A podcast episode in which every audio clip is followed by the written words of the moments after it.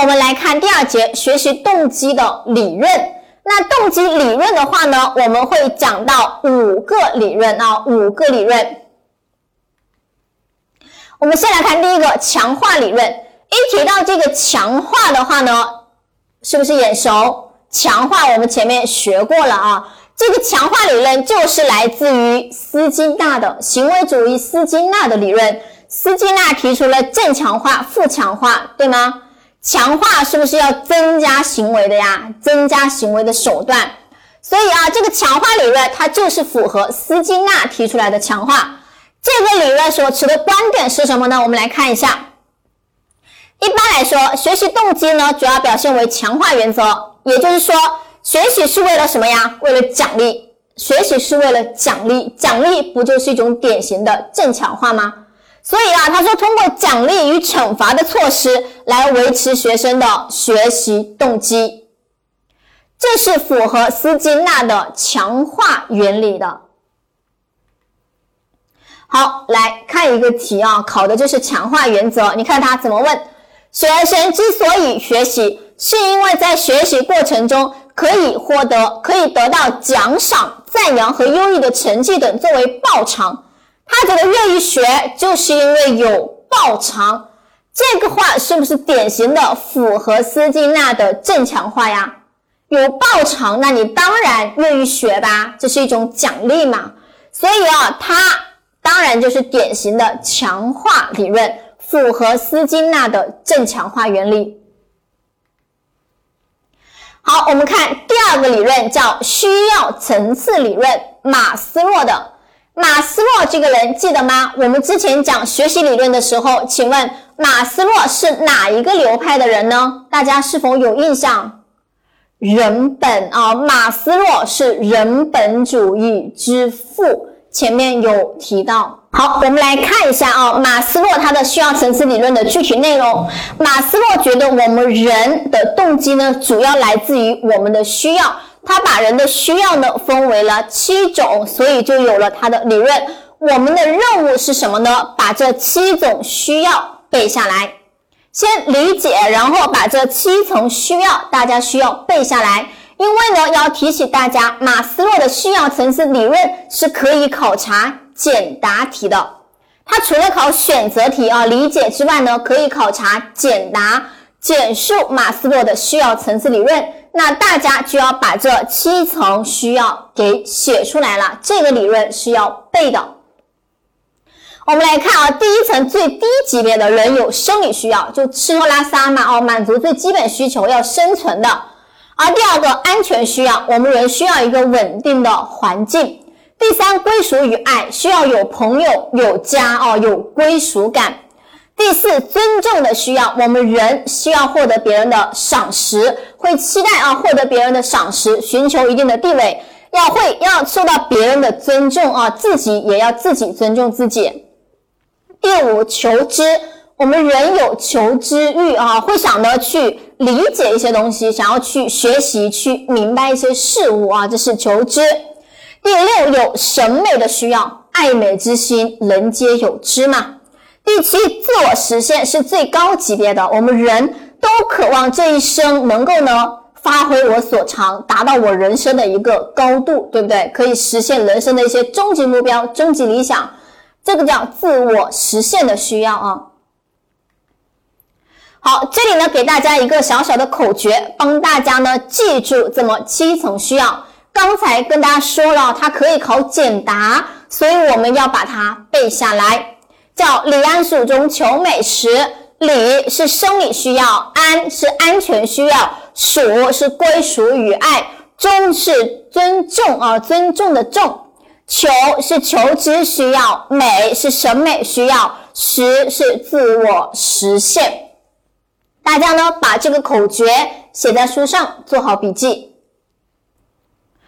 好，这是简答啊。除了简答之外呢，它这个理论呢，也是会考察选择题的。选择题它可能考些什么呢？我们来看一下，它的需要的话呢，它是由低级到高级的啊。选择题当中，它可以考顺序。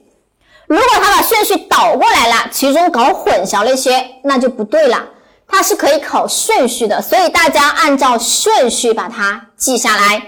其次啊，第二种考试的方法，它的四它的七层需要呢，它是可以分为两大类的。这个选择题当中也会考，咱们书上找到来找到来啊。首先，马斯洛他的七层需要当中，下面的四层生理需要、安全需要、归属和爱以及尊重。这么四层需要，它归为一类，取了个名字叫缺失性需要。他觉得这四层是低级需要，是我们生活不可缺失的啊，不可或缺的，所以叫缺失性需要。而上面三层，上面三层又归为一类，上面三层呢，马斯洛认为他们是高级的需要，是帮我们提升生活质量的。所以呢，上面三层叫成长性需要。考试选择题当中，他可能会问你啊，下列哪一个不属于马斯洛说的成长性需要？他问你哪一个不属于，然后呢，到下面搞一个混淆概念，大家要能够识别啊，你要能够区分出来哪一个不是。所以这两大类大家要分清楚来了。这是第二种选择题的考察形式。第三种选择题还可以怎么考呢？这里再跟大家讲一个点，马斯洛的他的七层需要呢，还有另外一种说法，说它有五层。我们现在这里呢是七层啊，但是呢，有的时候呢，我们也会说马斯洛的需要层次理论是五层。如果是五层的话呢，是怎哪五层呢？大家听一下。第一层生理需要，第二层安全需要，第三层归属和爱的需要，第四层尊重的需要，第五层自我实现的需要。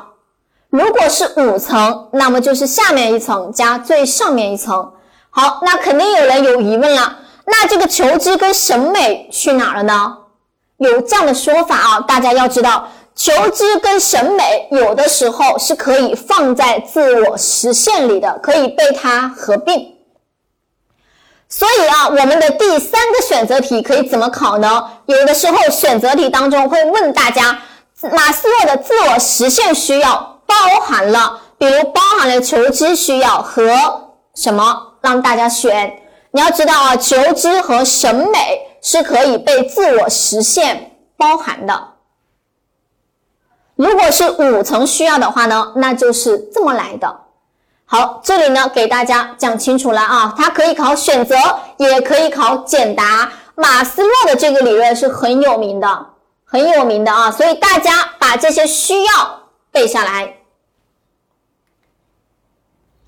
第三一个叫成就动机理论啊，阿特金森的成就动机理论，我们来看一下。这个理论，首先啊，什么叫成就动机啊？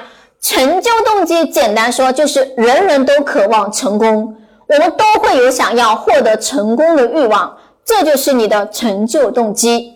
只是这个成就动机呢，有些人比较高，有些人很上进，对不对？有些人呢，成就动机可能比较低，他呢不太在乎成不成功，他只要呢不失败。让自己看起来呢不像一个很差的失败者就可以了。所以呢，关于这个成就动机理论啊，我们呢就记住一个点，就记住一个点呢，一个选择题的考点在这里。阿特金森呢，把这个把根据人的成就动机的高低，将人呢分为了两类，一类叫力求成功者。成就动机水平很高的人，就是所谓的力求成功者；而成就动机水平低的人，叫避免失败者。我们的任务在于哪里呢？你要记住，力求成功者他会倾向于选择什么样的任务呢？他会选择难度适中的任务，就是我这里写的百分之五十。那种力求成功的人，他倾向于选择这种成功概率为百分之五十的任务啊，也就是难度适中的任务。而避免失败者，他会走极端，他会倾向于去选择很容易的或者很难的任务。因为这种人选择很容易的任务，他肯定不会失败；选择很难的任务，他也有借口，对不对？不是我不行，是这个任务太难呀。这个也不会打击到他的自尊心啊。这种人目的就是为了避免失败，他就是不要失败，不要自己的自尊心受挫。所以啊，这是这么两种人，大家记住这一个点就可以了。这个呢是选择题的常考点。好，接下来我们来看第四个动机理论，那韦纳的成败归因理论。归因通俗的讲就是找原因嘛。所以啊，韦纳的他这个理论呢，他就他告诉我们，我们人成功了或者失败了，会去找原因。找到呢这么一些原因，大家可以看一下啊，比如呢能力的问题啊，努力的问题啊，任务难度的问题啊等等。找到这些方面的原因之后呢，韦纳进一步从三个维度来衡量了这些因素。这个东西是来自于内在的还是外在的？它稳不稳定，以及它可不可控？这样就形成了它的这个表啊，这个就是它的归因理论。那我们对于这个理论的目标就是把这个表记下来，因为选择题就考这个表。选择题，比如他会怎么考呢？我给大家举个例子，他可以问你啊，他说：“甜甜同学考试考试失败了，甜甜同学考试失败了，他将原因归因为自己能力太差，请问他归因于什么因素？A. 内部稳定不可控。B 内部不稳定可控，C 外部稳定不可控，D 外部不稳定不可控，然后让你选，或者呢反过来问，甜甜同学考试失败，它归因为内部稳定不可控的因素，请问它归因于 A 能力，B 努力，C 工作难度，D 运气。选择题啊，就会以这样的形式考察大家，所以把这个表记下来，它怎么考都不会有问题。好，目标明确了吧？那我们就来理一下这个表。我们先来看啊，首先大家看到这里打了一个五角星，这是一个突破口啊，这是一个好记的地方。大家发现没有，在这一列当中只有它谁呢？努力，发现吗？所以啊，努力是唯一可控的因素，看到吗？如果它只要出现了啊可控的因素，想都不要想，你管它内外稳定不稳定啊，可控的因素谁呢？它一定是努力，因为只有你自身的努力是唯一可控的。那它可控的话呢，它就不稳定。我们人呢？老是容易三天打鱼两天晒网啊，很难坚持。努力你可以选择要不要努力，但是呢，它呢不稳定哦。努力是可控不稳定的，然后呢，来自于内部的，这个好记吧？努力唯一可控，跟它反过来的能力，能力呢它就不可控，但是它稳定，它跟努力是反过来的。然后能力同样属于内在的。这就两个了啊，这样记。第三个任务难度、工作难度，比如大家要去考试，你就想一想，你要去做的那张卷子是不是就是你的工作难度啊？请问工作难度是外在因素吧？当然是外在因素。那那张卷子是你可以选择的吗？你想做难的就有难的，想做容易的就有容易的给你吗？当然不行。所以。工作难度哦，它不是你自己能掌控的，它不可控。想想你要考的卷子，你就会想明白了，它一定是你不可以掌控的，但是它稳定。卷子出好了，就那么一张，就做这些题，所以它的难度是稳定的。而运气呢，当然外在的，又不稳定又不可控，对吧？我们选择题当中呢，常考的就是前四个啊，作为四个选项考察大家，所以重点呢，把前四个记下来就可以了。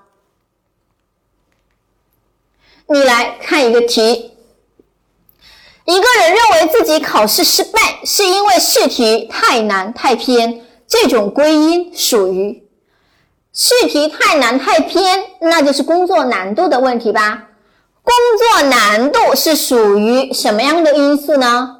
工作难度是外部的，然后呢，不可控、稳定的，自己不可以掌控的，选 C。这就是我们常考常见的一种考试形式啊。关于这个归因理论，所以大家呢把这个表记住。好，最后一个班杜拉的自我效能感。班杜拉这个人，咱们前面是不是又提过他呀？他是行为主义的代表人物之一，记得吗？在讲班杜拉的行为主义理论的时候呢，我们提到了他最重要的考点三个强化。直接强化、替代强化和自我强化。好，我们来看这里班杜拉他的一个自我效能感哦。先解决什么是自我效能感，我们来看一下，自我效能感指的是人们对于自己是否能够成功的从事某一成就行为的主观判断。简单说，也就是说，你估摸着自己到底能不能把一件事情办成功，是这个意思吧？所以，自我效能感用比较通俗的话讲，其实就是自信的问题吧，你信心的问题。自我效能感呢，它可以分为结果期待和效能期待啊，看它侧重什么。如果对一件事情的结果有信心，那就是结果期待高；如果你对于自己的能力有信心，我估摸着我办得成，我能做得到，那你就是效能期待高。这个大家能明白吗？比如大家考教师资格证啊，举个例子啊，大家考教师资格证，如果我觉得复习一个月就能考到这个教师资格证，只要复习一个月就能考上，这就是典型的结果期待。复习一个月就会带来这个结果嘛，对吗？但是我觉得我做不到坚持复习一个月，这就是典型的你对自己能力没信心。那你就效能期待太低了，看他强调的是哪一个啊？一个强调结果，一个强调自己的能力。好，这是我们的第二节啊，学习动机的理论，给大家呢讲到了这么五个人。我们来看第三节，动机的培养与激发，如何培养跟如何激发的问题，这就是典型的两个简答题了。所以这里呢需要大家去背了。这里给大家呢有口诀，大家把这个口诀呢写到书上啊，利用口诀去背就可以了。榜样互动找途径，归因兴趣；榜样互动找目标，归因兴趣好途径。榜样指的是第四，要设置榜样；互动是要第一，利用学习动机与学习效果的互动关系。找目标，目标是第三，要设置具体的目标以及到达目标的方法。归因兴趣好途径，归因啊要注意学生的归因倾向。兴趣是要培养对于学习的兴趣，途径是第二，要用直接发生途径和间接转化途径来培养学习动机。这里呢给大家都对应好了，大家呢通过口诀去记去记它就可以了。这是第一，第二，如何激发学习动机？毫无疑问，这也是一个简答题的知识点。同样啊，大家呢将口诀写在书上，做好笔记，利用它去将它背诵出来。这个学习动机的激发，它的考试频率要高于这个学习动机的培养。所以啊，大家呢先背这个啊，先把这个激发重点的优先去背出来。这就是我们学习动机这一章的内容啊，这一整章的内容，我们整体的来总结一下。首先，动机比较重要的点啊，动机的分类有高级的、低级的、近景的、远景的、直接的、间接的、内部的、外部的。当然，考试频率最高的是奥苏博尔的三个内驱力：附属内驱力、自我提高内驱力和认知内驱力。接下来讲到了学习动机与学习效果的关系，那就是一条耶克斯多德森定律。一条倒 U 型曲线啊，这个呢给大家详细讲到了。之后呢讲到了几个动机的理论吧，有强化理论呢，有马斯洛的需要层次啊，阿特金森的成就动机，以及韦纳的成败归因和班杜拉的自我效能感理论。最后呢是两个简答题的知识点，大家呢利用口诀去进行背诵。这是学习动机这一章的内容。